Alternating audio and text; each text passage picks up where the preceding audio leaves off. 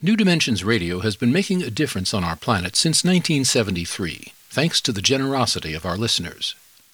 You too can help make a difference with a tax deductible donation or membership. Please visit our website, newdimensions.org, and just click the donate button. We at New Dimensions thank you for your support.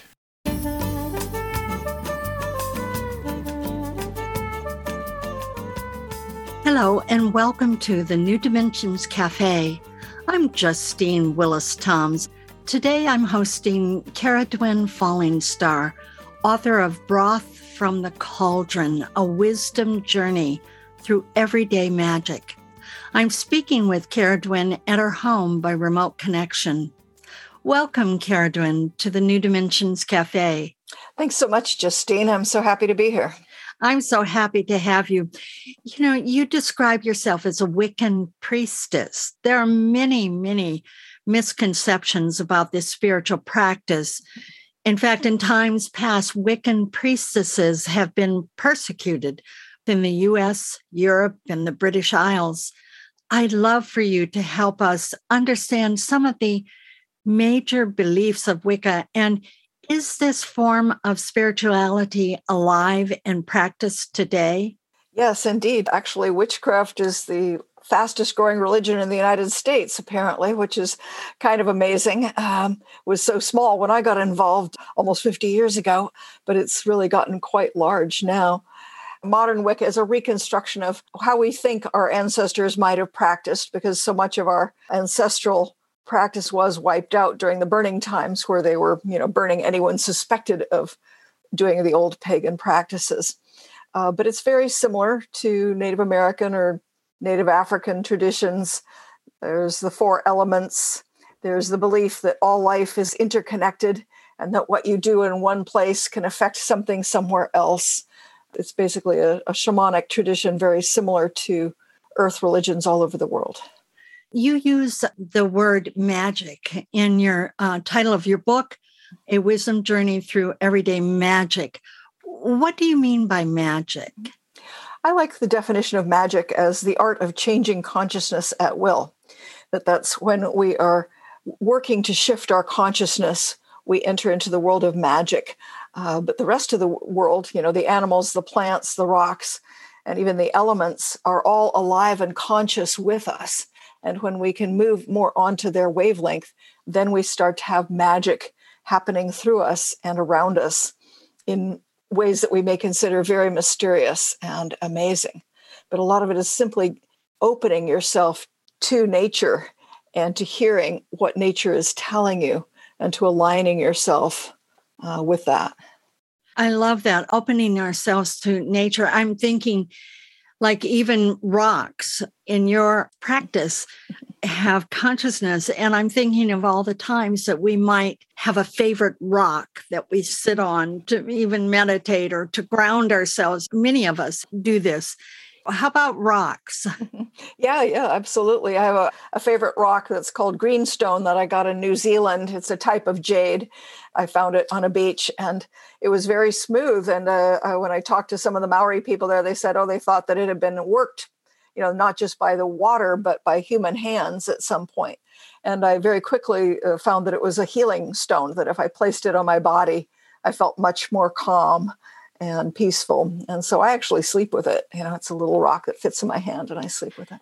So many of us have that kind of touchstone that we use in our meditation or mm-hmm. to help us or we wear as a piece of jewelry even right right crystals you know they can be very grounding you know depending on the on the type of rock it can be very earthing and grounding some of them have some pretty intense healing qualities some spiritual qualities some will I think, open up people's chakras, various chakras. There's a whole science of matching stones to chakras, you know, if you want to uh, heal or open more to various energy centers in your body. It's a fun tool to play with for sure. I'd love for you to tell us, Cerridwen, a little of your journey, how you came to be a Wiccan priestess. it was definitely a, trip in another direction. I grew up, uh, you know, a very scientific household, uh, which was completely non-religious, where religious people were just thought of as being, well, basically stupid, and you certainly wouldn't want to be stupid like that. Uh, however, I also had all sorts of past life memories from when I was very small and I was very psychic and knew when people were going to die and what sex the babies were going to be when women were pregnant. You know, I just could see all this stuff. And so when I was 22, I was working for a feminist newspaper and my editor came in and said, Well, there's a witch on trial for fortune telling. And I was like, I'll take that story. This was 1975 in Los Angeles, and a witch named Z Budapest had been put on trial for fortune telling. So um, I went and, you know, afterwards at a fundraiser for her, I came up to her and said, So do you people believe in past lives? And she said, Of course. And I said, Oh, fine, sign me up. you know, this this is obviously something I need to uh, learn more about. And and yeah, I've uh, you know, it's precisely why I've fallen into witchcraft is because all these remarkable, impossible things kept happening around me and through me.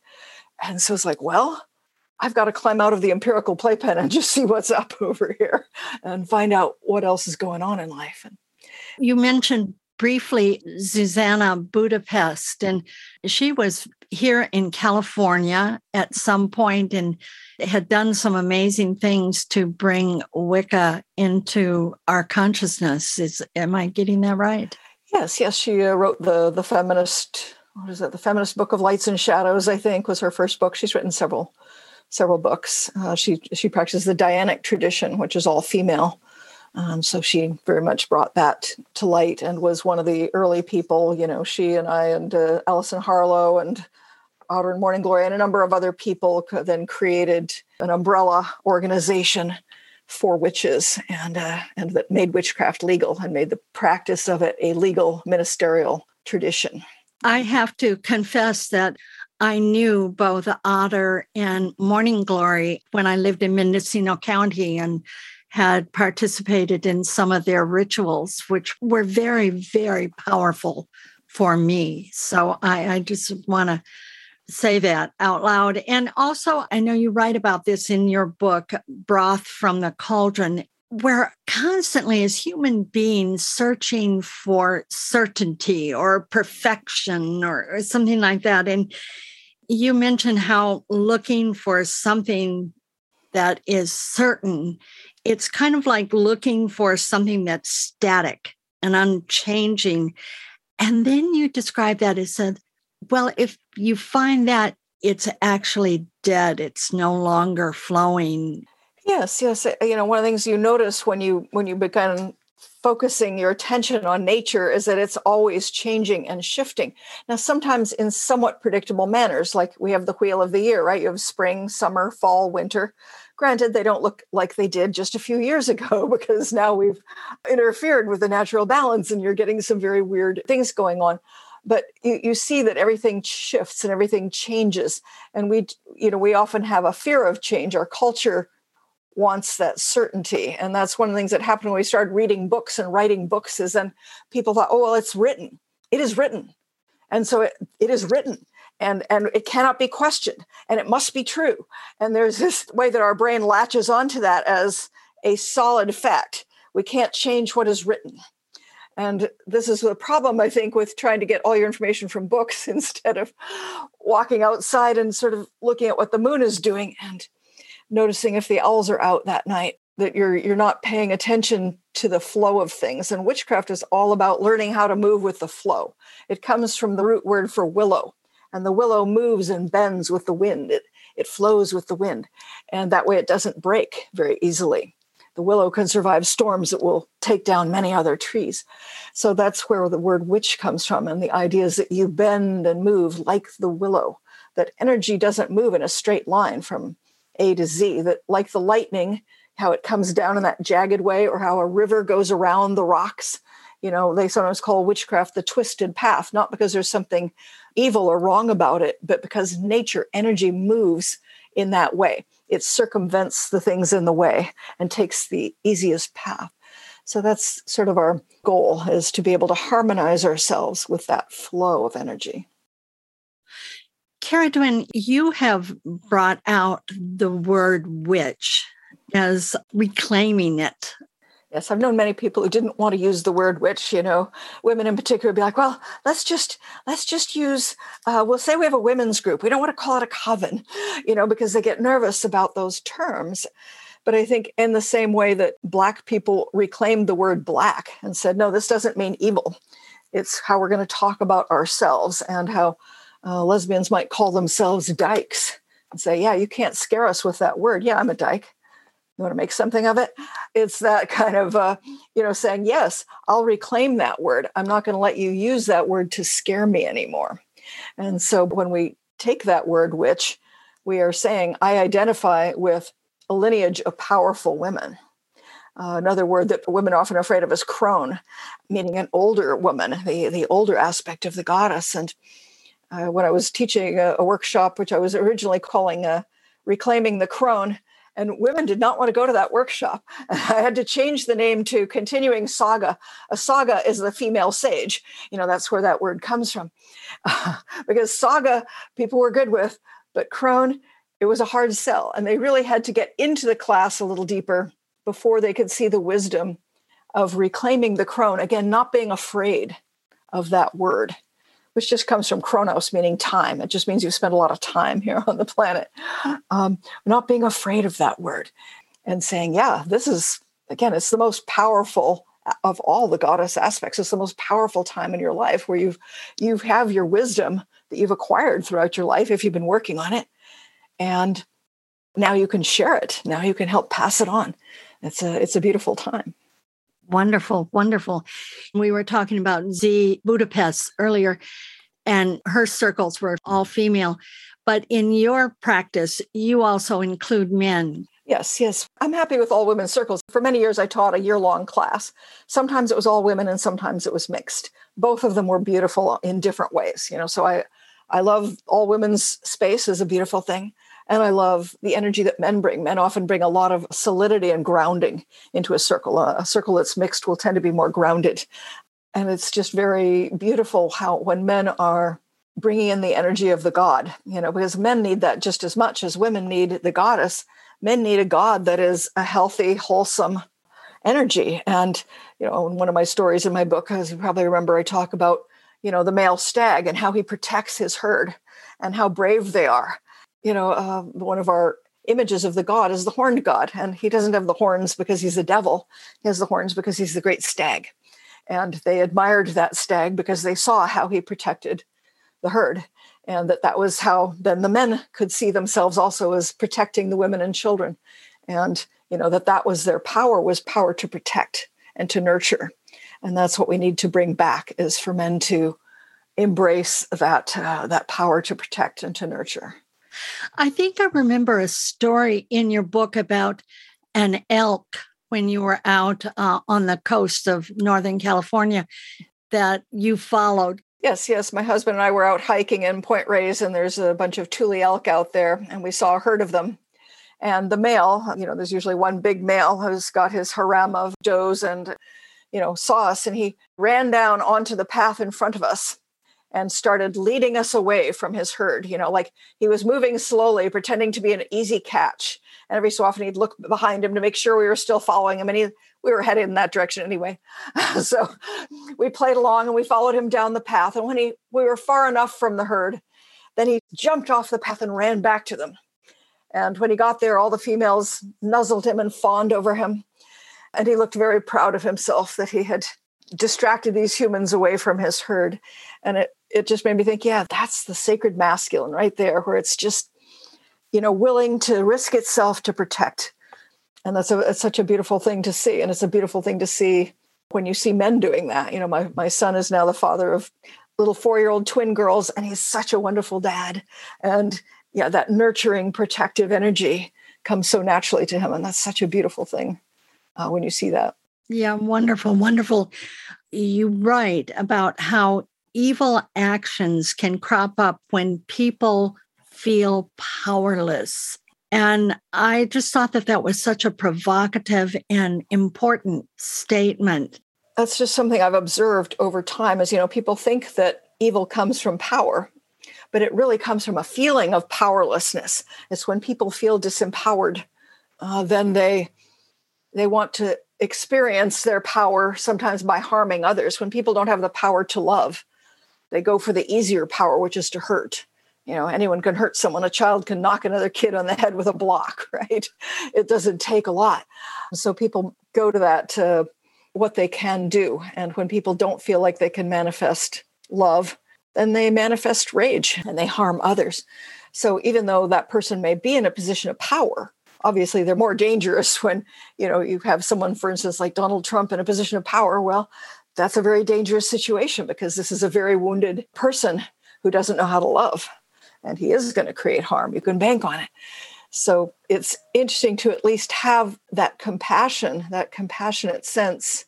Uh, there was a case where this little girl was murdered, you know, a number of years ago, and it was right in Petaluma, you know, and she was the same age as my son at the time. It was just a heartbreaking thing for everyone. I think that was a.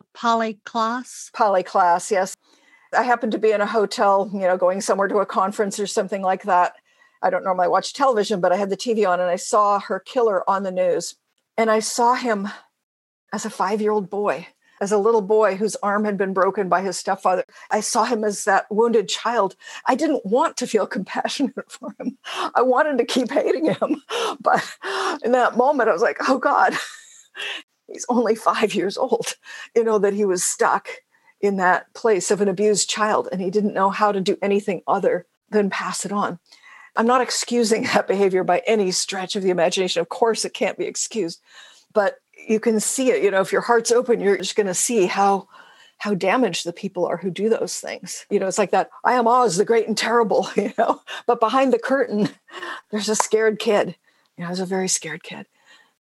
I know that you describe yourself rather than as a teacher, as a river guide. I'd love to go out with something about that and what you feel about teaching in that way and how we can find good teachers. Well, I certainly am a teacher. What I say I'm not is I'm not a guru. Um, I say I'm more like a river guide where, you know, I know this stretch of the river really well. I don't own the river. You can get down the river without me. But if you come with me, you'll spend more time in the boat having fun and less time in the water drowning. You know, because I know the stretch of the river. But it doesn't mean, you know, like I've done a lot of river rafting and I had one particular guy that I used to go with a lot. On the river, I did everything he told me. I knew he knew everything about that river. Off the river, I didn't fall down and worship him and say, Oh my God, you know everything. He knew everything about the river. He didn't know everything. So it's just having that separation. And so being careful, you know, sometimes again, you get those wounded people positioning themselves as, as gurus and telling you, that you have to give them a whole lot of money, that you have to not question them, uh, you know, that you have to do everything they say, that you have to stop being present with all the people you love who aren't part of this group. You know, these are the things to watch out for. You know, find out what the tricks of that community are and be careful, you know, and, and then work with the people who have a sense of humor, who don't position themselves as being perfect and all knowing. And then accept that, yes, they're goofy humans like you but they may be a goofy human who has something to teach you. And again, it doesn't mean you worship their every utterance. Oh, I want to thank you so much for being with us today on the New Dimensions Cafe, Cerridwen. Well, thank you so much for having me, Justine. It has been such a pleasure to work with you. Thank you so much.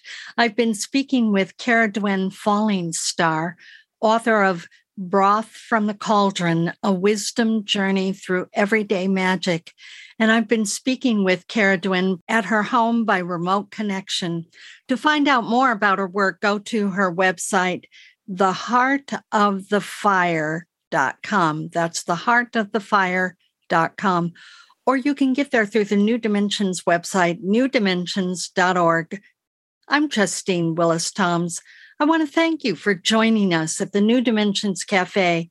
I invite you to please join us again. You've been listening to the New Dimensions Cafe. This series of shorter interviews features many of the remarkable guests also featured on our internationally syndicated one hour New Dimensions radio series. To access more than a thousand hours of programs, to subscribe to our newsletters, or to become a member, please visit us at newdimensions.org.